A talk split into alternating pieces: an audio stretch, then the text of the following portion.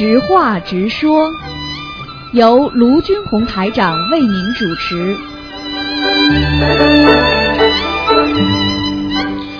好，听众朋友们，欢迎大家回到我们澳洲东方华语电台。今天是2016年12月9号，星期五，农历是11月11号。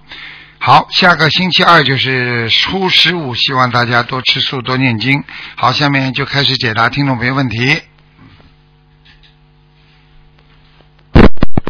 喂，你好。喂，师傅好，师长，稍等，稍等。哎，师傅好，弟子给恩师台长请安，师傅。哎，你好。哎，师傅是这样的，今天有几个问题想请教您。哎。就是做了，前天就中午梦到台长的法身给一个同修，我说师傅你给这个同修指点指点吧。师傅说了他3点，我就记住1点。师傅说自私，非常自私，但是这个平时这个同修的为人也非常好，是不是？师傅说他自私，非常自私，是不是他成愿再来的菩萨？如果他没有度人，是不是与他这种菩萨，他没有救度众生，是不是就自私，非常自私啊？是这样吗？理解吗，师傅？如果他是菩萨来的话，他不渡人的话，他就是不是菩萨了。菩萨一定要度众生的，明白吗？哦，他不度众生，他就是自私，是这样理解吗？对对对，不是自私，而且自私自利，非常不好啊。嗯。哦，要看来那，哎呀，师傅，那你看这个同修看来就是一个，或者是成愿带来的菩萨，或者是天上下来有任务的。他现在呢是为现在学佛，就是想让家庭好、事业好、生活好，但是他没有出去度人啊，师傅。没有出去度人，这个人就叫自私。那现在师傅天天在家里修心好了，那我不出来度人，你们怎么能得到心灵法门啊？哎呀，是。那还叫菩萨了？那叫自私，就这么简单。啊，哦，明白了，谢谢师傅慈悲开示。师傅还有一个是我当时梦到师傅说一个同修家里祖上失德，这个祖上失德是什么标准呢？怎么理解祖上失德这四个字呢？师傅，失德就是失去道德，失德的话，这个人就是说祖上啊，比方说帮人家做生意偷工减料、扣客粮饷，或者就是贪污腐败啊。啊，或者就是说啊，欺压别人，啊，欺骗别人，啊，如果你的祖上有这些问题的话，你的孩子就会受报应，明白了吗？哦，是这样啊，我明白了。哦，啊，谢谢啊，是，他就是，师傅您说的很对，就是他子孙受报应，就是说他没有孩子啊。但是梦中就是师傅就说他祖上失德，我就问了一下，就是师傅说他就这么简单了，因为这个祖上不积德的话，贻害孩子的。嗯，他贻害几代呢，师傅？一般的就是一代了。嗯，一代。哦，好的，谢谢师傅慈悲开示。师傅，师傅下一个问题。就说是有一个同修，不是梦中意念出现一世修成四个字嘛，然后他在一间屋子里看到很多试卷，梦中只有几个人，他们好像在等待考官的到来，然后有一个意念告诉这个同修，要想一世修成，做人一定要很善良，心恶的人是上不去的。师父，这是真无吗？对啊，一世修成啊，因为你恶的人，你这辈子上不去的话，你下辈子来了也不知道咋回事啦。嗯。是师傅，你看，是不是我们在学佛中，除了坚定努力、精进的修心修行之外，还要把自己修得越来越善良？因为《阿弥陀经》说过，不可以少善根福德因缘，彼得生彼国。得生彼国，对。你要是想，你要说你少因缘的人，你没有善根，你这个人根本到不了西方极乐世界，你也出不了六道。所以你根本不用谈了。所以很多人现在这种努力法，想一世修成，哎，真的开玩笑，就等于你现在天天上班下班，你说我要做李嘉诚发大财一样的，就是这么简单，你根本不可能的。你现在要花什么愿？你就是说，你现在就是要完全倾注自己全身心的去度人，去把自己不造新业啊，完全把自己所有的毛病都要改。就这么精进，这么精进啊，就才行啊！你每天要救人呐，要像至少像师父这么玩了命的，这不要命的这么救人呢，你才行啊！你看我哪一天停过的啊，对不对啊？是的，是的。我就有机会我就讲，有机会我就救，不管你是人多人少，开大法会几万人，我一两个人我也救啊，就是这样啊。嗯，明白了，谢谢师傅的慈悲开示。嗯，师傅啊，你看有一个现象，有一个同学问，现在周围生孩子的基本上大多是生女孩，是不是在末法时期，是否女孩子的出生比例比男孩子高？因为现在男人在感情上乱来的很多，会增加投女身的比例啊，师傅。这个不一定的，这还是根据他自己上辈子的业障所为。哦，上辈子啊，比方说他上辈子做了很多的孽，他一般的。生出来的孩子女生比较多，为什么呢？投到他家的就是说他上辈子比方说没有修好或者做了很多恶，他的缘分就投到他身上来，就是做女的，因为女的基本上是上辈子是很多是男的，你想想看现在的男人做恶多还是女人做恶多了？当然男人做恶多，所以没办法的呀，对不对啊？哦，明白了，明白了。这种事情要开悟的，不开悟不行的。嗯。哦，行，好，谢谢师傅的慈悲开示。师傅啊，你看临近年底了，今年的年终考核是不是已经开始了呢？师傅，就是梦考啊，就是年终考核。早就考了，一直在考。哦。嗯哦，那有师兄就是开始就是频繁的梦到考试，为了让更多的同修顺利的通过各种修行的考试，师父您针对今年我们法门的考核情况开示几句吧，师父。首先你要知道什么叫善，什么叫恶。嗯。你的心里不知道善，你不知道善的话，你就会做恶。你要是今天知道我今天是做善的还是恶的，你就不会去做善。善恶要分辨。这是第一个，第二个，你慈和悲到底拥有多少？这都是考核。你看见别人倒霉了，你是什么心态？你看人家不好了，你什么心态？你笑得出来，说明你这个人根本没有悲悯心。你今天看见人家人伤我痛，人家吃苦了，你没有这种悲心、慈心，你这种人就学不好佛，就佛的基础没有。明白吗？嗯，明白。师傅，您是说的，你刚才说的这句话，你要看到人家人伤我痛吗？现在的人都是幸灾乐祸啊。对呀、啊，对呀、啊，人家不好，他开心啊。嗯。那对不对啊？哎呀。啊，人家倒霉了，他不从人家倒霉身上吸取教训，他反而去嘲笑人家。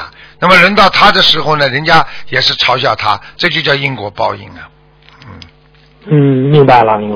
谢谢师傅的慈悲开示。师傅，下一个问题，哎，师傅，其实听您今年的节目，其实大家都有一个感受，有两点。第一，师傅还是苦口婆心的说一定要吃全素，这是第一点。第二个是男女知识问题，对，就大家同学们的感受。对，你看，下次我再做一个分享，就是这个其实观师傅。大声疾呼的要求大家吃全素，那观世音菩萨如何是对吃全素的开示？这个同修梦到了，我给大家分享一下，让大家听一听。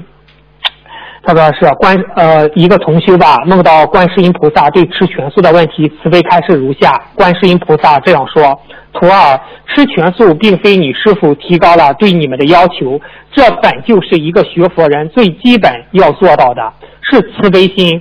一边念解结咒，一边却与众生结冤，一边求做功德，一边求人天福报，可还是在做恶事。如何能成菩萨成佛？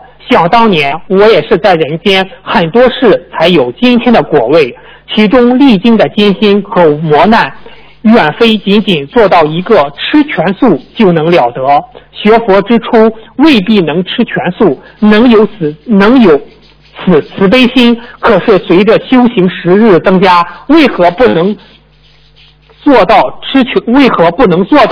你们看到你师父心疼流泪是你们的慈悲心，但是看到畜生道的众生受苦，为何不能升起慈悲心？难道他们不是众生？看到盘中众生之肉，又怎能忍心下筷？畜生道众生因造恶业，轮回为畜生受报，但是并非无改过之心。食他之肉，他的灵魂必定遭受痛苦。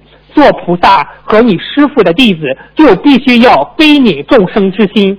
图二，你要找到最干净的百姓，薄除恶念，消除业障，这样你才离菩萨道越来越近。你师父的境界越高，果位越高，对跟着他学佛的信众期望也会越高。他希望你们好好修，以后也能修到更高的果位。很多事情还需要你们好生领悟。现在这个问题不难理解了吧？图二，你离菩萨对你的期望要求还相差甚远，望你更加精进勤勉，好好修。师父，是菩萨是这样说的。这个是的。那师父啊，那我问你，你说这个学佛人要有慈悲心，那怎样才能做到没有分别心的慈悲？你看到大家看到师父这么辛苦，大家心生慈悲，但是有些人就是吃荤，那怎么叫无分别的慈悲心呢？如何去做到呢？师父，那是个境界问题啊。有些人嘛，看见师父他已经算大爱了，因为师父不是他的亲人，没有血缘关系。但是他把师父当作比亲人还亲，那他已经是超脱那种家庭式的小爱了，他已经是大爱了。但是师父要你们把他这个爱更加的扩展啊，不但要爱师父，还要爱众生，还要爱有情众生，还要爱那些不管啊，只要那些动物啊，这也叫有情众生。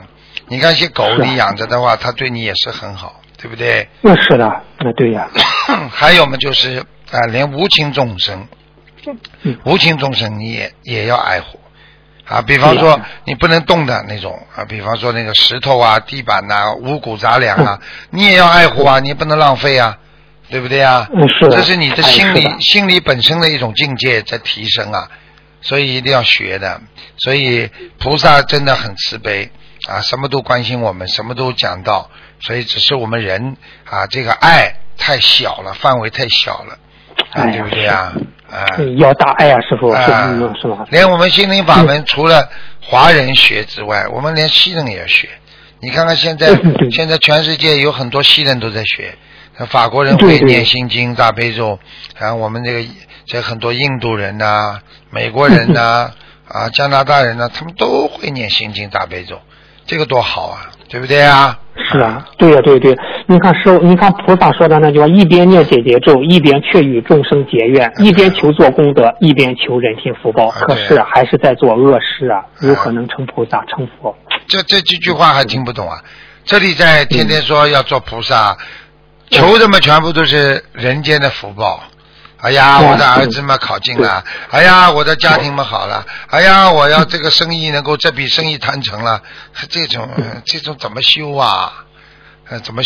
修得好不啦？这只能师父只能笑笑。有些商人跑得来，好像觉得他有钱，好像他就能够求师父帮忙一样。我无所谓的，我根本不会。你要根据我不会帮你求，因为你根本自己要根据你自己的福报来的。你没福报的话，也求不到的，明白吗？你自己上辈子没有这个因缘，没有这个缘分，那个菩萨怎么跟你结缘呢？就这个道理。是的。那师父啊，你看你当时说观世音菩萨这样说，徒儿，你要找到最干净的百姓，薄除恶念，消除业障，这样你才能离菩萨道越来越近。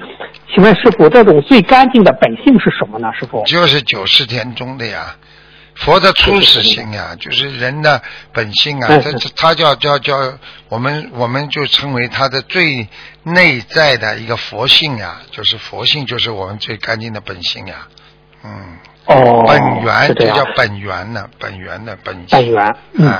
那师父，那我们学佛人是薄除恶念、消除业障了才能找到百姓，还是先找到百姓才能更加有利于薄除恶念、消除业障呢？那当然先要找到，从理论上先要找到本性呀，然后在实践上再慢慢就找得到。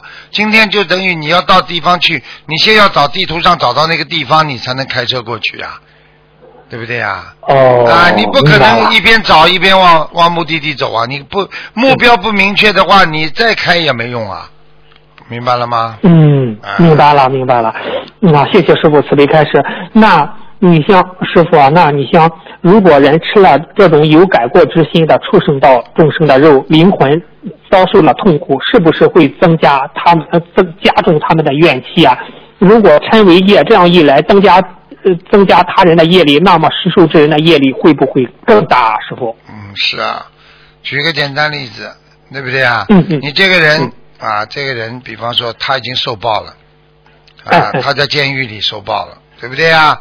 他应该好好改造，但是监狱里那些犯人天天打他，就像我们说的那些动物，他已经是受报变成动物了，你还杀他，你还打他，就不是跟一个人到了监狱里之后被人家其他的那些犯人在天天打，你说他痛苦吗？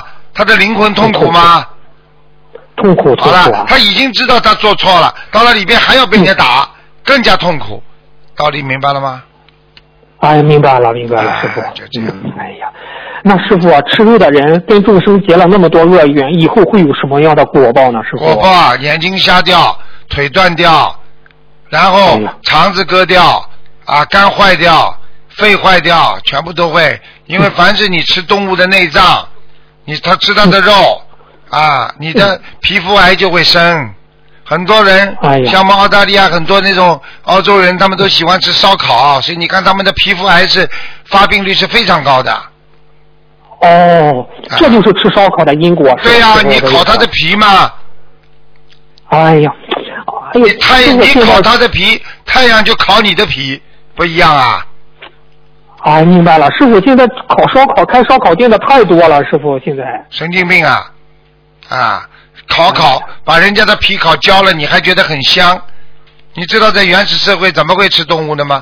因为打雷下雨，然后接下来森林着火，把那些动物烧死了，烧死传出来那些味道，哎呦香的，那么他们就开始烧烤了，就开始吃了。那是原始人做的事情啊，那就等于你家里的人被烧死了，传出来那种味道你也吃吗？哎呦，太残忍了吧，太愚痴了吧。那师父啊，那你以前讲过你不是以前讲过智公禅师的故事吗？请问师父，吃肉的人被吃的这些众生与他们一般有什么样的缘分？吃到自己过去亲人的概率有多大呢？师父，很多，吃到自己的亲人的概率非常多，非常大，尤其是在农村，城里是比较少，农村是吃的比较多。比方说这头牛啊，这前世他的外婆死了，头胎都变牛了，然后呢，他家里就养着，一直养着，养到这个牛不能挤奶了，不能耕作了，然后啊，家里人都非常难过的把他杀了，而且呢，很多农村人杀不是自己杀。就到屠宰场叫那些不认识的人杀，就把他奶奶杀了，奶奶杀了呢，还要把所有的肉拿回来之后呢，就吃奶奶的腿啊，吃奶奶的胳膊啊，吃奶奶的肺啊，牛肚嘛，就是吃奶奶的肚啊，就是这样。哎呀，师傅，哎，师傅，您讲过，真的是说的这个肉这个字是怎么写？古人造字，仓颉古人造字，真的有它的道理的。人上人嘛，人吃人嘛，一个口两个人。对呀，人吃人嘛，不就是嘛？人吃人不就是吃人吃动物一样的？明白了吗？这个肉没有。师傅，您讲这个福，人家说这个福这个字啊，有福吗？古代人造字是一个有一口田，你从佛法角度给我们讲讲这个什么叫福气吧？这个福字从造字怎么来讲呢？师傅，福字实际上呢，它是这样的，有衣服穿，一个人自己有一口家，有一个家。有一个家，有一个圆满的家，因为这个口字是四横，是圆满的。然后呢，家里呢有田种。有田。啊，就是叫福了。它是这个字造的时候是根据农村当时很古老的时候那些造字象形文字上面来的啊，所以叫福啊，是这样的。有衣服穿，有饭吃，有一个圆满的家，有一个田就好了。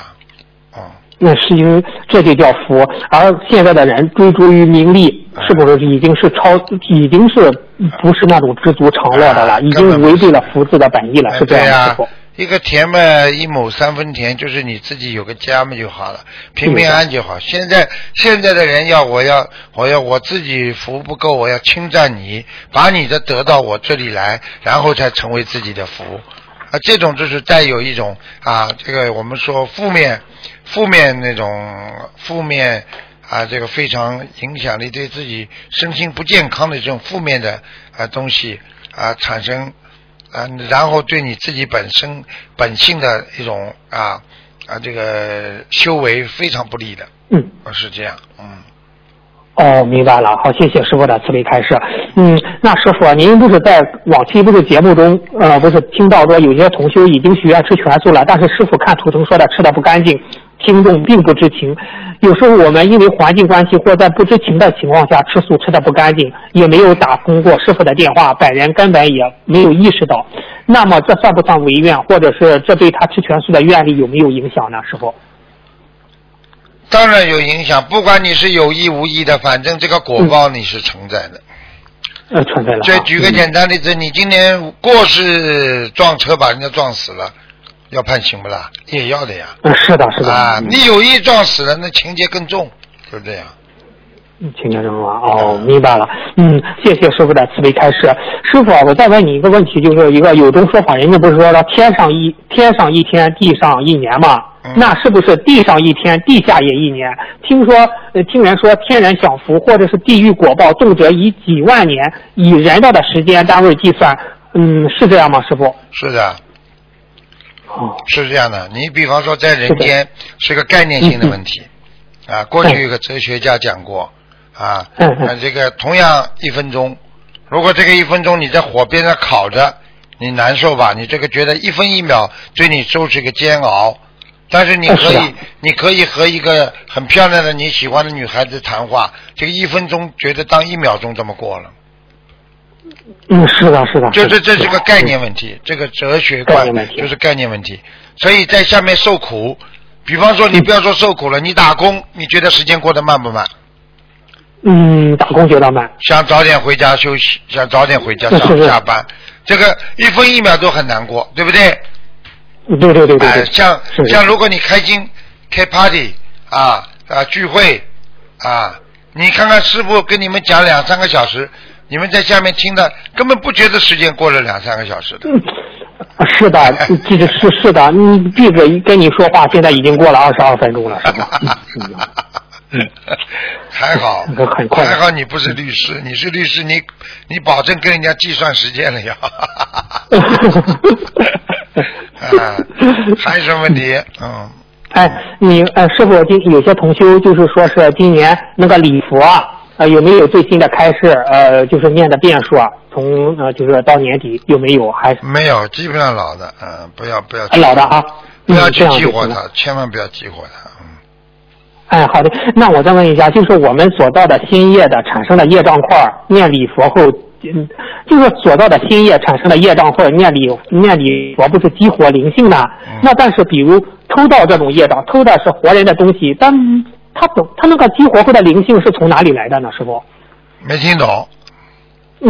就是我们说不是念礼佛嘛，激活后不就用小房，不是灵性就是出来了，就用小房子还嘛。但是比如这种偷到这种业障，我们是偷到活人的东西，就偷到那个东西，他激活后他没有出现灵性啊，他这个怎么理解呢？啊，是这个概念。你比方说，我问你一句话，你偷东西，你说我没欠人家了，对不对啊？你偷东西之后。那我问你，你把人家东西偷了，你几年之后被警察抓住了，谁来找你啊？不是偷东西的人来找你，警察来找你，听不懂啊？你激活了这些你偷东西的不好的东西，那个下面的地府的小鬼就来找你了，还不懂啊？明白了，好，是这样。好，谢谢师傅的慈悲开示。师傅，现在很多人年纪轻轻记性就不好，请问这些记性不好是什么原因造成的呢，师傅？记性不好有好几种原因，一种事情太多，那么记性也会不好。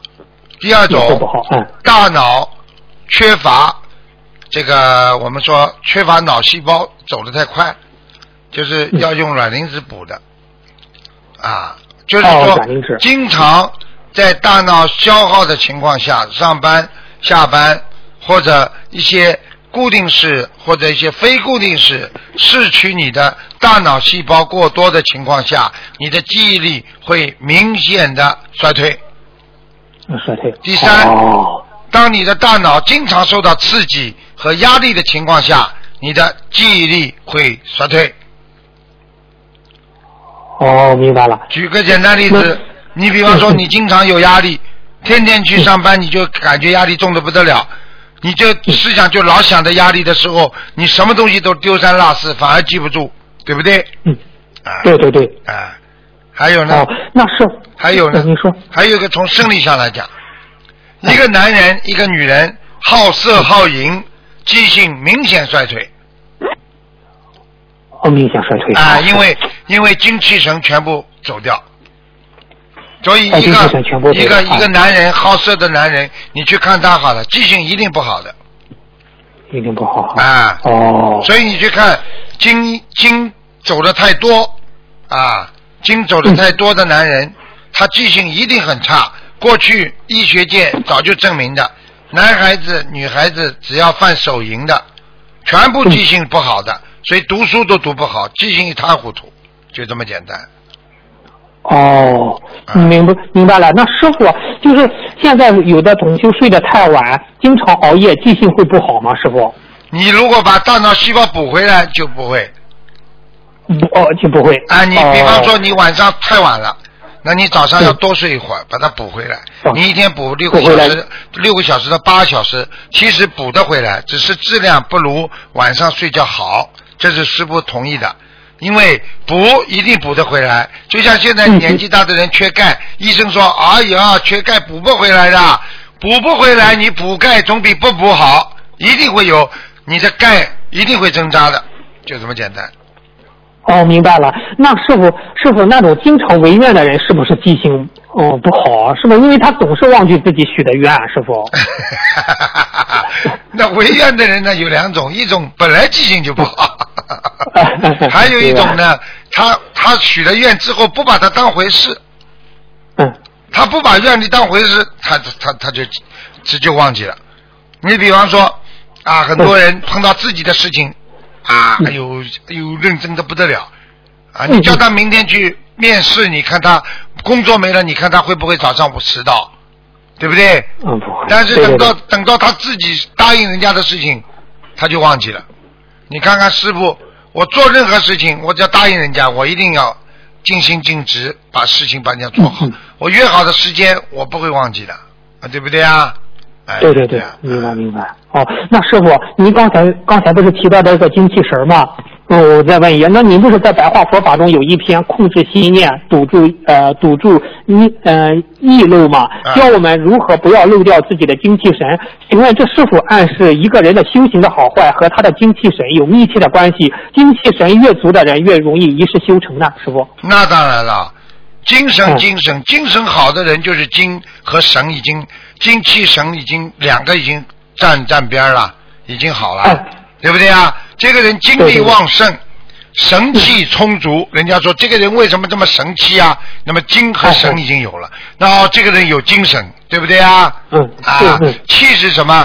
气就是在精和神当中产生出来这种气的能量。你这个人有精，你又有神，你产生出这种能量，这个气就足，叫气足，神清气爽。神和气都有关系，神清了气就爽了，对不对啊？精神好，气就足，就是这样。所以很多人只要一谈恋爱就不行了，明白吗？所以有时候啊，这个年轻人对他们进行那些正常的生理教育，其实我觉得应该的，要让他们知道啊，有些生理现象没有关系，不要害怕，对不对啊？啊，只要你不动坏脑筋，正常的生理现象啊可以接受。但是问题，你如果在脑子里意淫，或者看了一些不好的东西，所造成你生理现象，啊这种啊泄露啊这种太多了，或者手淫啊，那你一定会啊让自己的精气神全部走掉。你去看一个没有精气神的人，做什么事情他都不会顺利的。嗯，明白了吗？真的是，对对对对，是吧？真的邪淫会损人的福德，而会让人很不顺，很不顺。对呀、啊，而且他自己像做鬼一样，偷偷摸摸，偷偷摸摸的呀。啊，嗯，还有一个，要注意的就是什么呢？就是说，作为一个人来讲啊啊，尽量不要去接触，不要去想，这是很重要的啊。哦，明白了啊！谢谢师傅的慈悲开示。师傅啊，不是那上周不是上次吧，有同学不是分享了他的外公外婆已经往生了净土的事吧？嗯，太精彩了！大家同学们反映也听了十分鼓舞。请问师傅，我们知道西方极乐净土是阿弥陀佛的愿力所幻化的，能去的人不一定境界能达到40。就是说是，那他就想问，那个心灵净土是哪位菩萨的愿力所成就的呢？观世音菩萨呀。啊，观世音菩萨，他的这个心灵法门是观世音菩萨的法门呀，所以观世音菩萨愿意为这个法门提供一块心灵净土呀，所以大家以后去的话就可以到那里边去，去了之后由观世音菩萨以后帮你们上课啦，啊，由观世音菩萨让你想想看，这个以后心灵法门的人数如果少的话，你说可能吧？只要有一个净土的话，那一定是上亿的人呢，就这么简单了。呀，这样来，师傅是吧？听得懂吗？嗯，听得懂。嗯，那师傅，那一个人说他们阴气重、气场不好，是不是就更难梦到菩萨呢？师傅？对呀、啊，阴气重的人们梦下面呀、啊，阳气足的人们梦上面呀、啊，就是这样。梦上面啊，那是那师傅我在讲，您开始过不是抽筋，就是开始腿抽筋，有两种原因，一种是缺钙，就是说是缺钙；另一种呢，就是说是他做了不如理如法的事，在地府受惩罚嘛。对，就是师傅，那哪种做错了哪种事情他会抽筋呢？师傅，他这种阴的呀，在背后搞人家呀。哦。还有嘛，就是搞阴的男女之事呀。男女之事啊，你去看好了，男女之事做这些事情的人都会抽筋的，嗯，精气神不足啊，而且这种精啊走掉太多，然后马上就会人严重缺钙，而且缺维他命 A B C D E F G 的到全部都你听得懂了吗？听得懂啊。那师傅，他这种如果出就是已经是果报了，是吧？那他需要念多少遍礼佛忏悔呢？师傅，像这种嘛，念个礼佛，念个5遍就可以了。嗯，那师傅，我再问一下，你说这种上了道行是什么概念呢？是吧？我们上了道行呢，有2种，一个身体上上道行，还有一种心灵上上道行。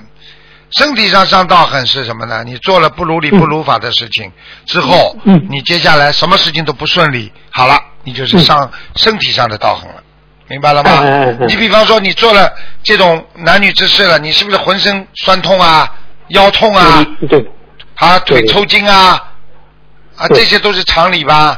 啊，对不对？对。啊，对。然后，如果你说心理上受伤害，那就更厉害了。啊，这个上道行怎么上的？哎呀，亏欠呐、啊，难过呀、啊哦，哎呀，伤心啊，哎呀，痛苦啊，啊，烦恼啊，啊，忧郁啊，啊，恐惧啊，都来了。哦，明白了。那师傅，上道行是功力下降了，还是境界下降了，还是同时下降呢？师傅？同时下降。哦，那师傅怎么弥补呢？弥补嘛，过2天修得好一点嘛，又上升了。明白了。所以菩萨特别烦的，所以菩萨很有耐心的。护法神有时候很生气的。啊，这护法神曾经就讲过，到人间来讲过，你们这些人天天一会儿动好脑筋，一会儿动坏脑筋。我们在下面，在上面都跟你们被你们烦死了。哦，是啊，就你那，哎，上护法神的，哎呀，我理解师傅说的，你菩萨，观世音菩萨就像母亲一样，做错了又原谅你，还是爱你。人家护法神，人家对，人家不客气了。明白。师傅再问最后一个问题吧，就是我们不是说那个烧送改名声文的时候呢，也是尽量不要用油灯点，是吗？那改名声纹。改名声纹，改名声纹倒没关系。